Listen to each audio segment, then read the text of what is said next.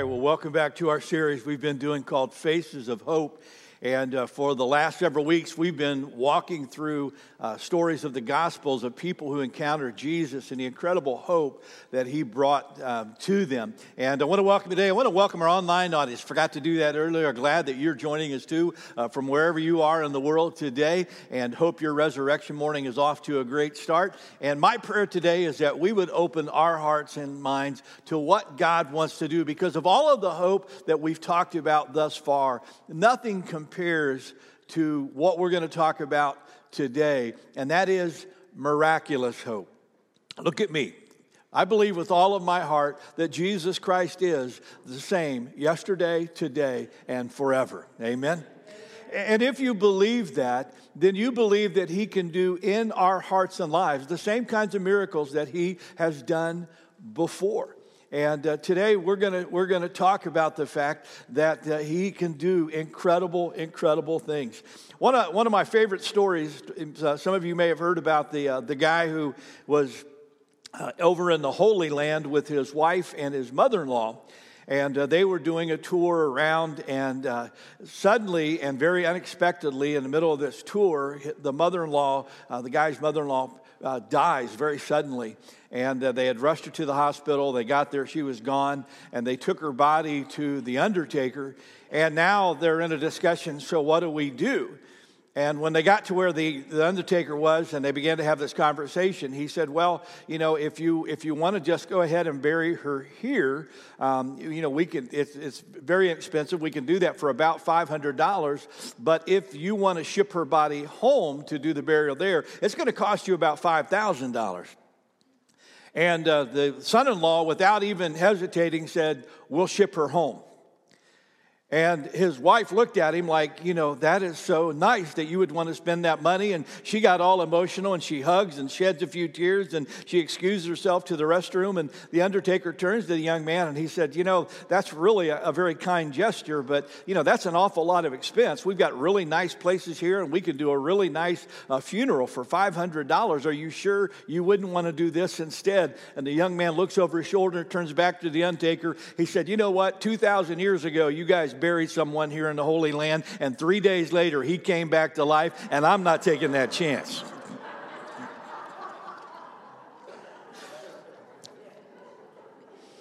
My apologies to all mother-in-laws today. We're going to tell. Did you know that before Jesus rose from the dead, that he resurrected three other people himself?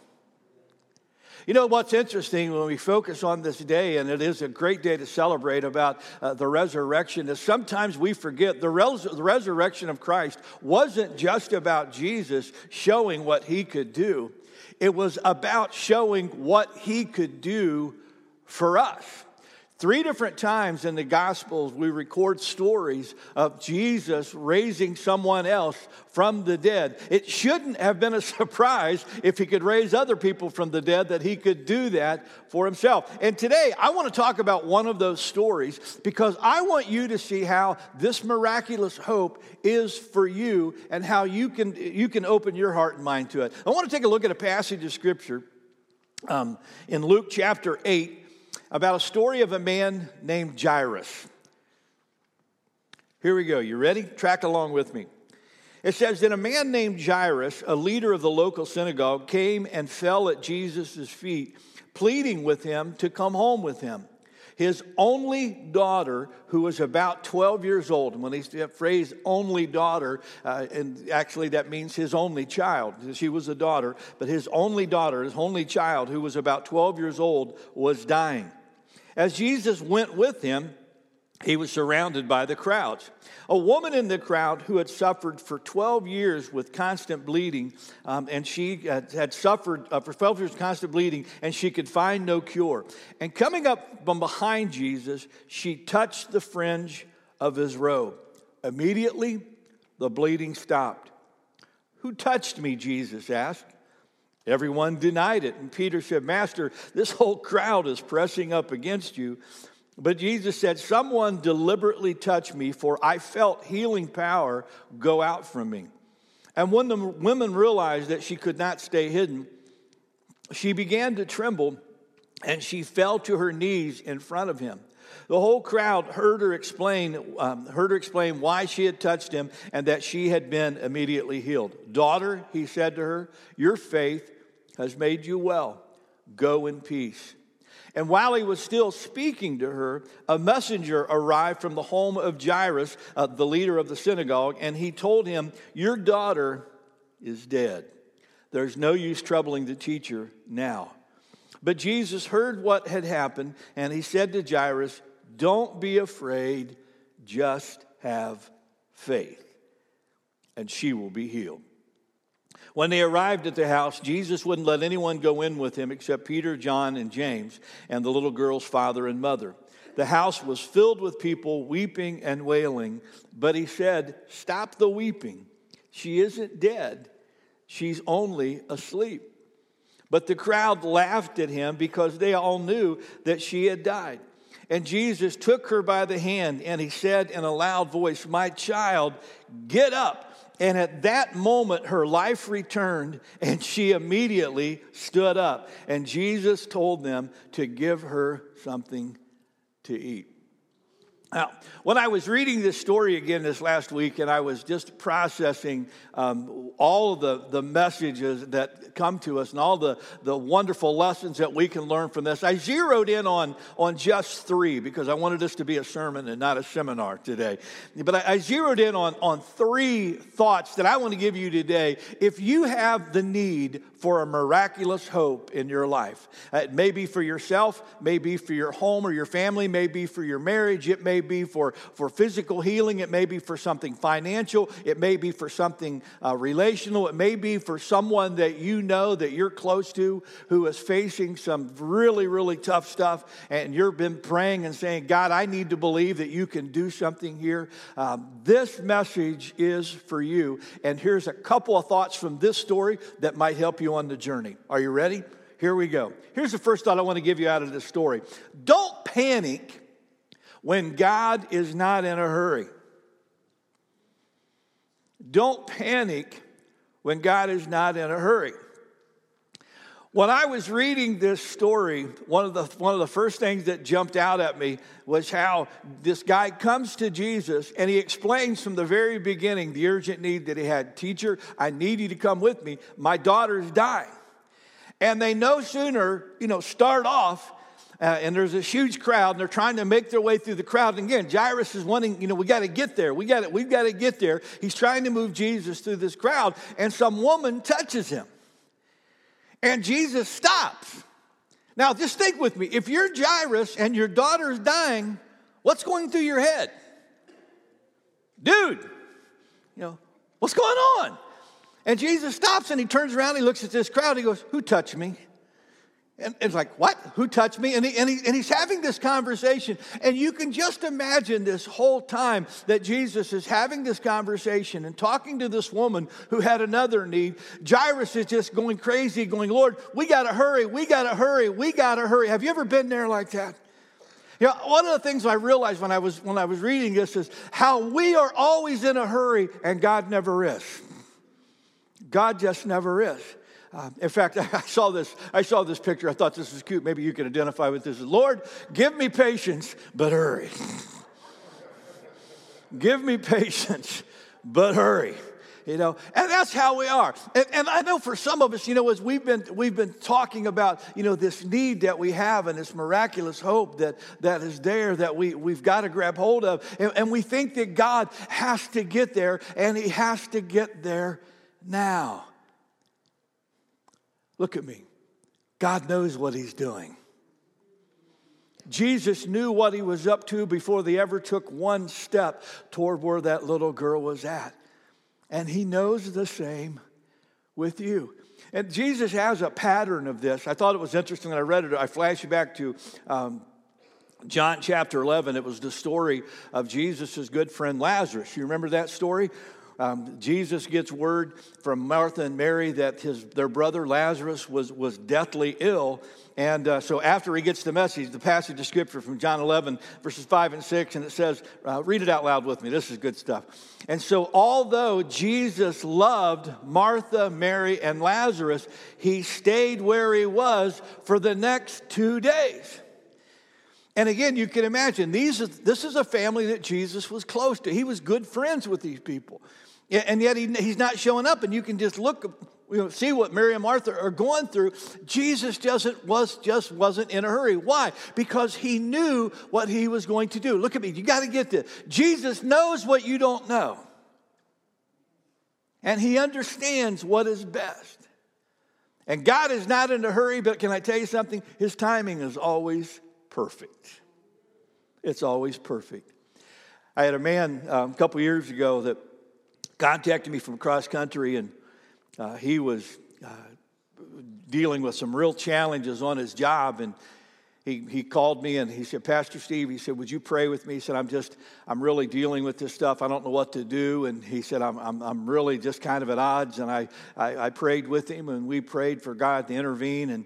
And so about 2 days later, he sends me a message on Facebook. He said, thanks for your prayer. They fired me today. Like, well, I've got the gift of, defiring, I guess. I don't know, So we messaged back and forth, and he said, why would God allow this to happen? He said, I don't understand. And I said, you know what? I don't either, but I'm going to tell you something. The Trinity is not a quartet. I'm not a part of this thing. But God knows what he's doing. And we messaged back and forth for probably 3 months. And he would message, and he said, here's what's going on. Here's what's happening. Here's where I put my application in. I don't know what I'm going to do. If God doesn't show up, I don't know what I'm going to do. And I'll never forget the day I got the message from him on Facebook. He said, Pastor Steve, you're not going to believe this. And I'm like smiling, going, try me. And he said, I got a job today. He said, and I landed my dream job. I landed the job that I'd always wanted. He said, it's not only the kind of work I want to do and in the environment that I want to do. And he said, I'm making more money than I've ever made in my life. Can you believe that? I said, yeah, I can. Why? Because our God is an awesome God. Now look at me, I hear my heart. I know you get tired of waiting, so do I.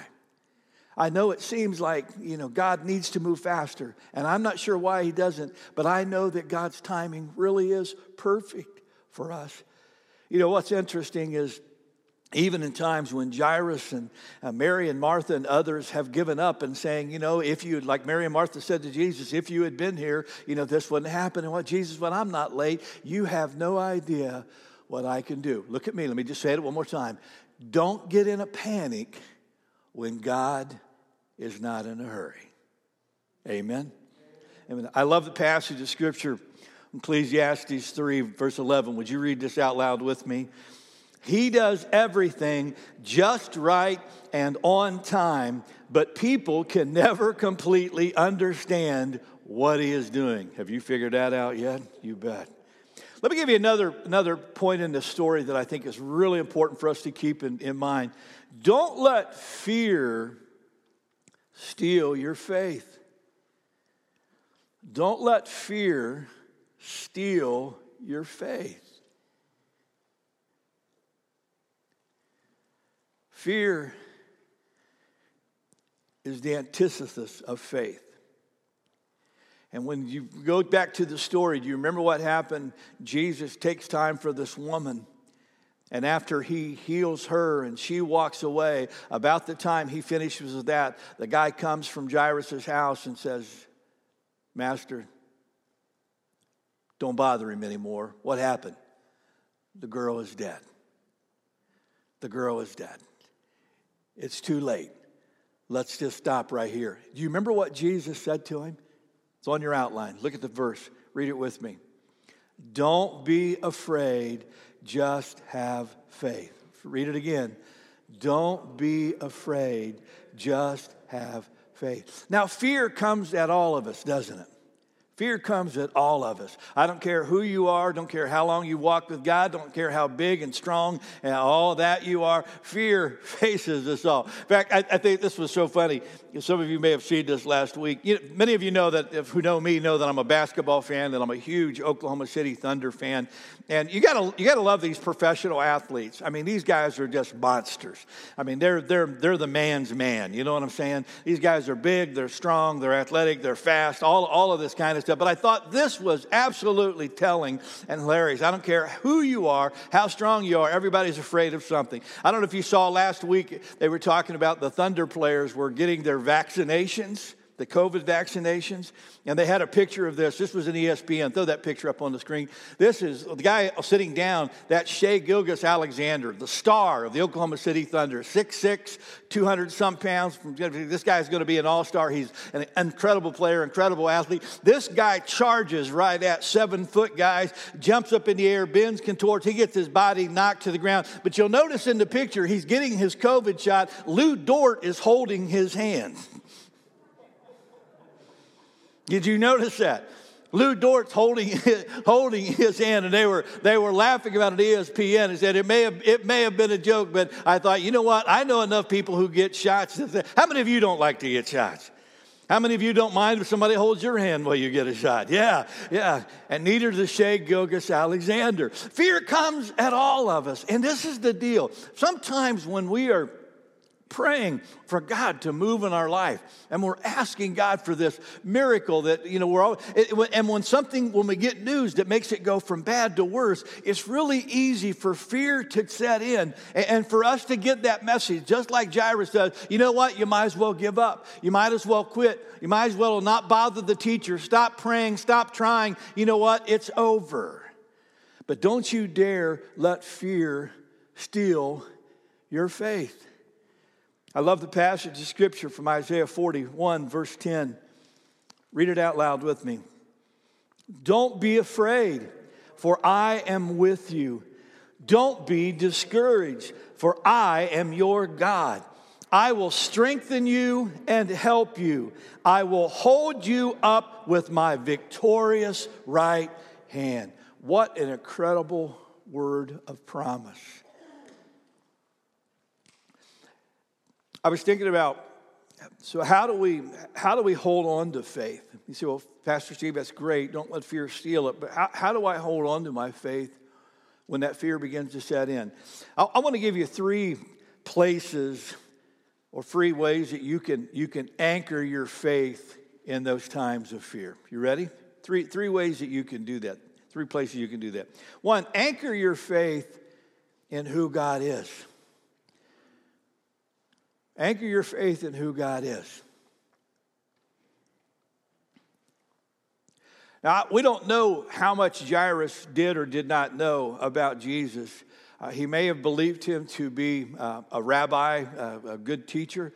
He may have believed him to at least be someone that has been noted that he's done some miracles before, and maybe God listens to him. We don't know exactly who he thought Jesus was, but here's what we know. Jesus is King of Kings and Lord of Lords.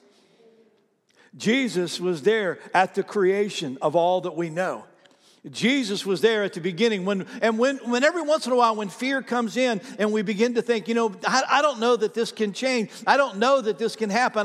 I'm not sure if anything's ever going to be any different. We got to stop thinking about what the situation is, and we got to start thinking about who God is. If God created the heavens and the earth, don't you think he can probably handle what you're dealing with today?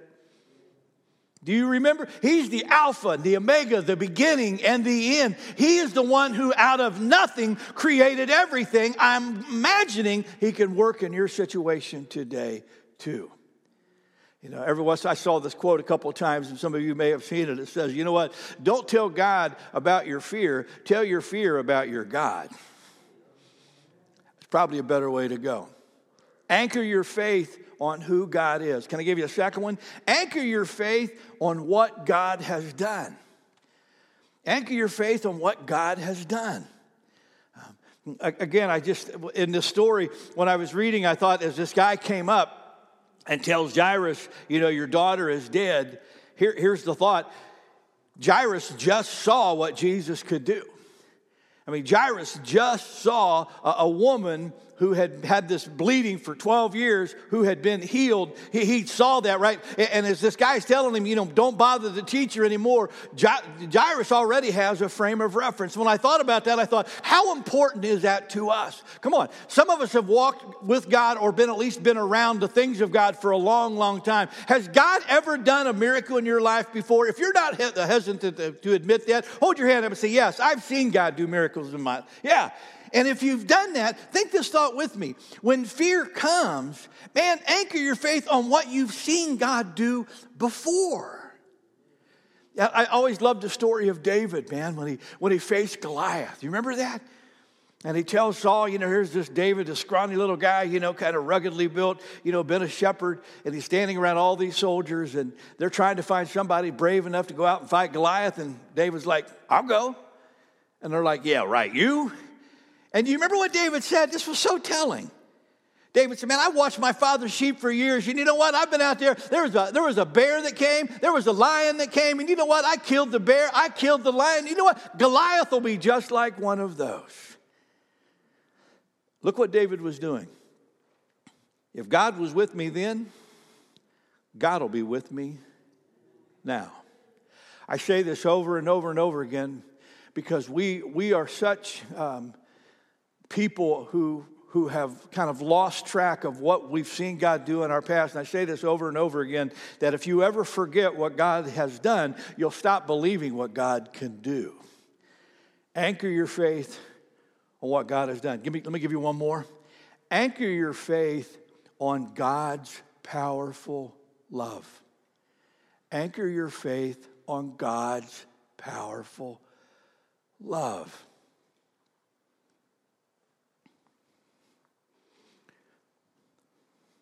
Hit me in the story this week.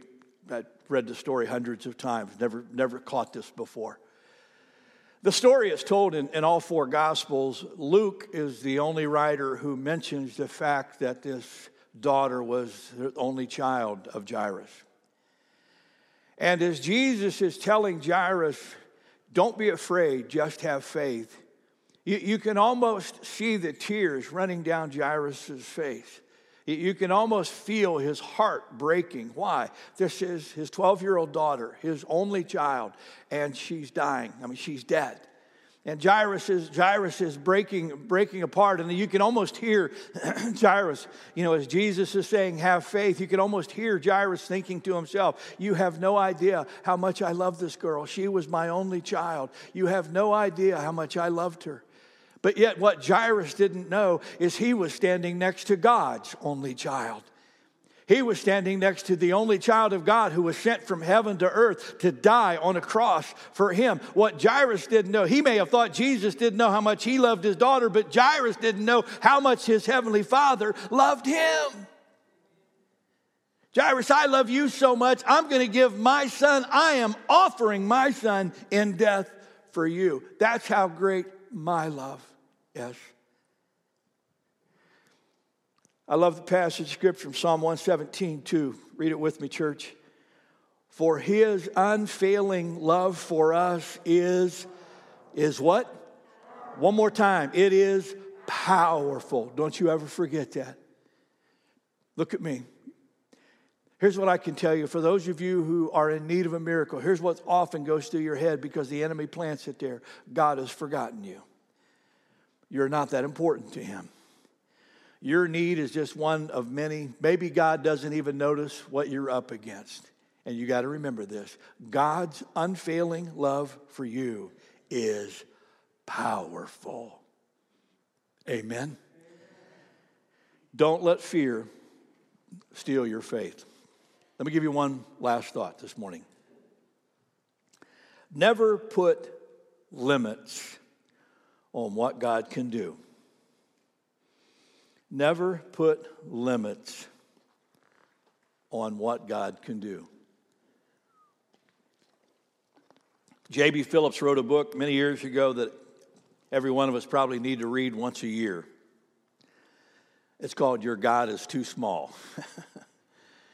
Your God is Too Small. And he was right on.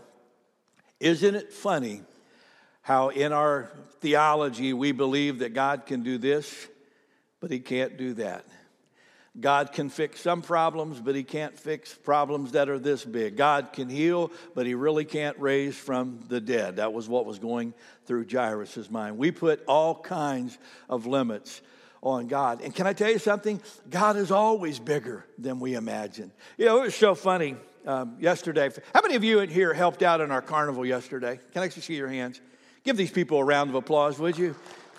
I'm saying, you guys are heroes. You are absolute heroes. Now, I want you to help. Even your staff are sometimes weak in our faith. When we sat down some weeks ago and started thinking about the carnival yesterday and Easter weekend, we started thinking, well, how many people are going to come to the carnival? And we kind of started saying, well, you know, maybe, you know, what if we get, you know, people still aren't getting out as much, maybe 200. And we said, no, we want to make sure we plan for more. We better plan for 300. And then we said, you know what? Let's just move it up. Let's plan for 400. And so we had 400 Chick-fil-A sandwiches. We had cotton candy for, we had all of this stuff, and we had it laid out. Do you know, we were out of Chick-fil-A sandwiches 45 minutes after we opened up. I mean, I kid you not. I was out there, and it was like 11:15, nobody's here, and we're, you know, finishing getting everything set up. And I saw one family show up that I didn't recognize, and they're sitting in their car waiting. And 11 o'clock, I'm telling you folks, it was like the floodgates opened. And this herd of people just started coming in. And I'm looking at these people, and I told Sarah, I said, I'll bet the first 100 and 150 people walked up. I did not know a single one of them. I said, you know, we didn't know. We didn't do mass advertising. We didn't put this in the paper. We didn't announce it over the radio. We didn't say anything on television. And these people just kept coming and coming and coming. And we're going, man, we of little faith, you know. We're back there scrambling, making extra baskets, and it was an incredible day, and it was a wonderful day. But one of the things when we sit down to do our after action on Tuesday is hey, we gotta stop thinking just about what we want to do in a carnival. We gotta remember how big God is. Because we put God in these boxes of what he can do and what he can't do, and God is always bigger than that.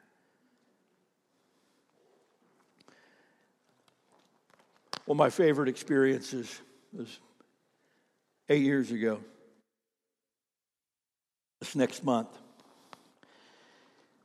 Some of you remember May 20, 2013, we had a F5 tornado that came through and did such incredible damage here and more.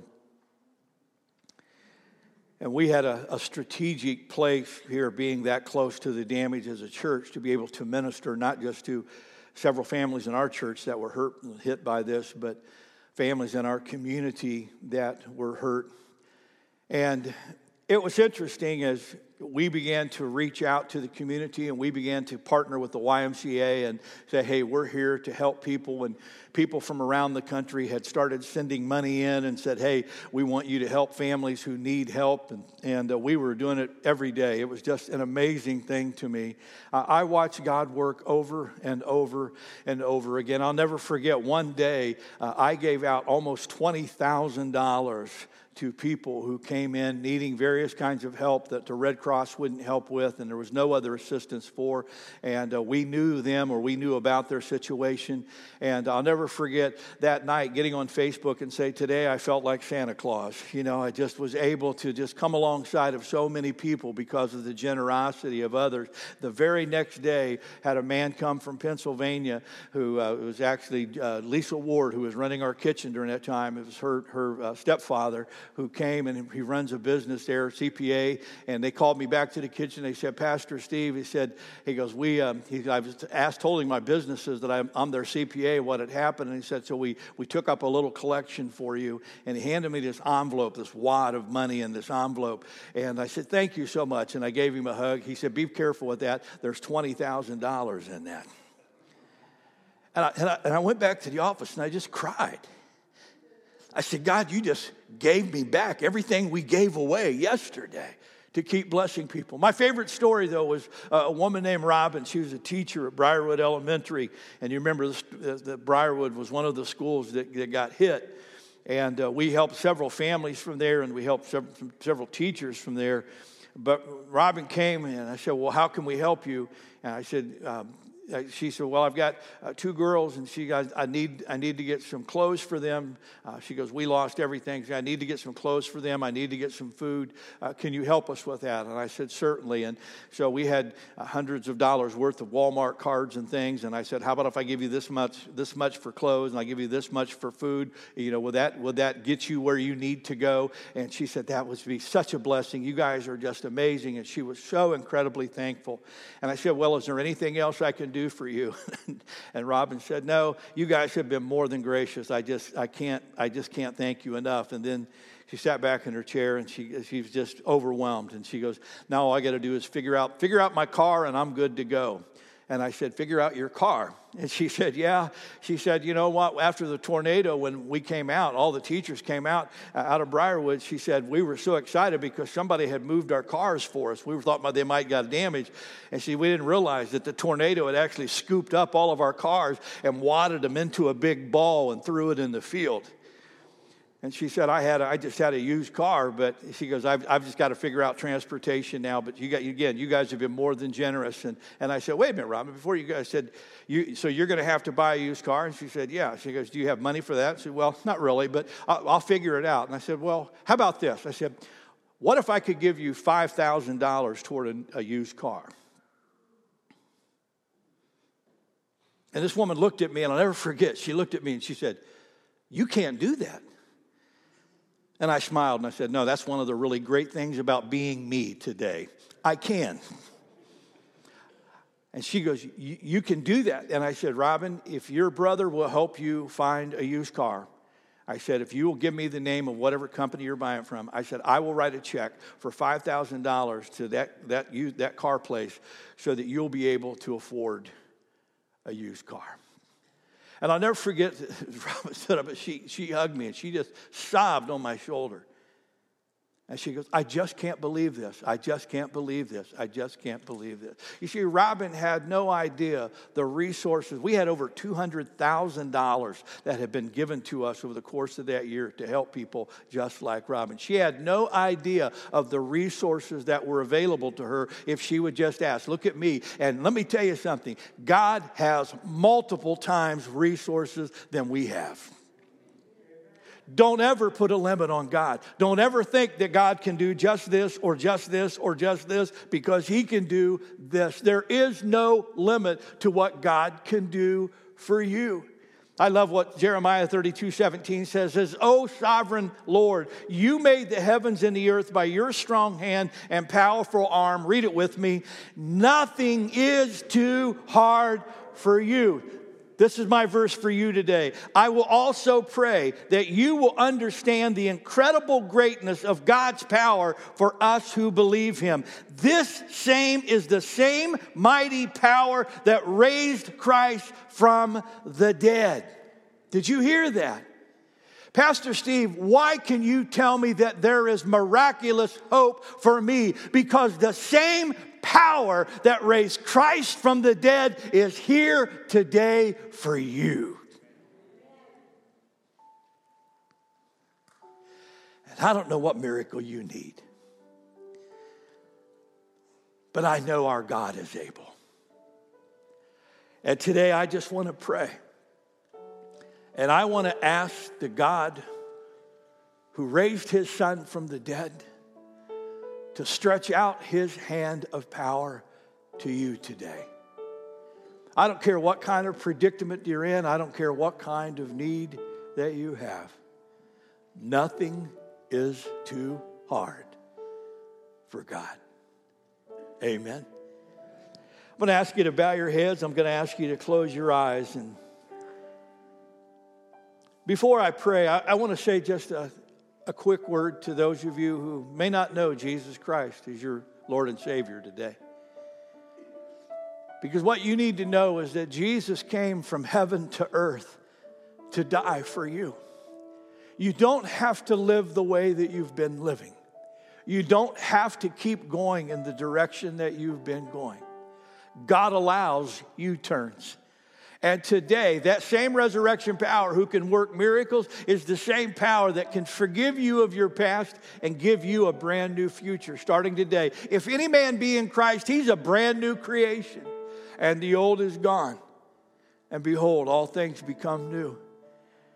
And so today, if you need to take that step of faith, if you've never asked Jesus Christ to be the Lord and Savior of your life, I want to just challenge you right now. Take just a moment. Invite him in. Say, Lord, I need you.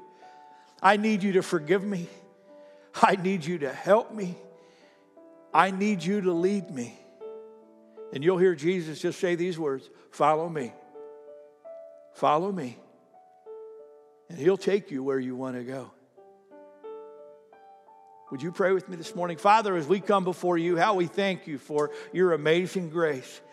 A grace that is willing to erase our past. A grace that is willing to give us a brand new future. A grace that can change us no matter where we are. And Father, I pray today that you would help everyone in the sound of my voice to understand that. Doesn't matter who they are. Doesn't matter what they've done. Doesn't matter how long they've been there. You can change each and every one of us through the power of your resurrection. And so today, Lord, as people open their hearts to you, I pray that you will meet them right where they are, that you'll wrap your arms of love around them, that they will know today that they were the reason why you came from heaven to earth. You did this for them. And Father, I know that there are people today, they need a miracle. For some of them, their need is for physical healing. For some of them, their need is financial. For some of them, it's their marriage, Lord, that's not going to make it unless you intervene with your hand. For some of them, Father, it's an addiction that they can't break. And Lord, your hands are strong enough to break those chains. For some of them, Lord, there's an issue that they can't get past. For some of them, it's a job that they need. You know each and every one. You know what kind of miracle. You know how small. You know how big. But nothing, Lord, is too hard for you. And so today, Lord, I pray by the power of your Holy Spirit that you would breathe in to each and every person a fresh new breath of life. I pray that you would breathe in your miraculous hope to them. Father, we love you today. Jairus knew how much he loved his daughter, but he had no idea how much you loved him. And Father, sometimes that's how we are. And I pray today, Lord, as you wrap your arms around each one here, that they would know today your love has no limits, your love has no depth, and your love has no end. Lord, we love you today. Thank you that you are our miraculous hope. And it's in your precious name we pray. And everyone said, amen. Amen.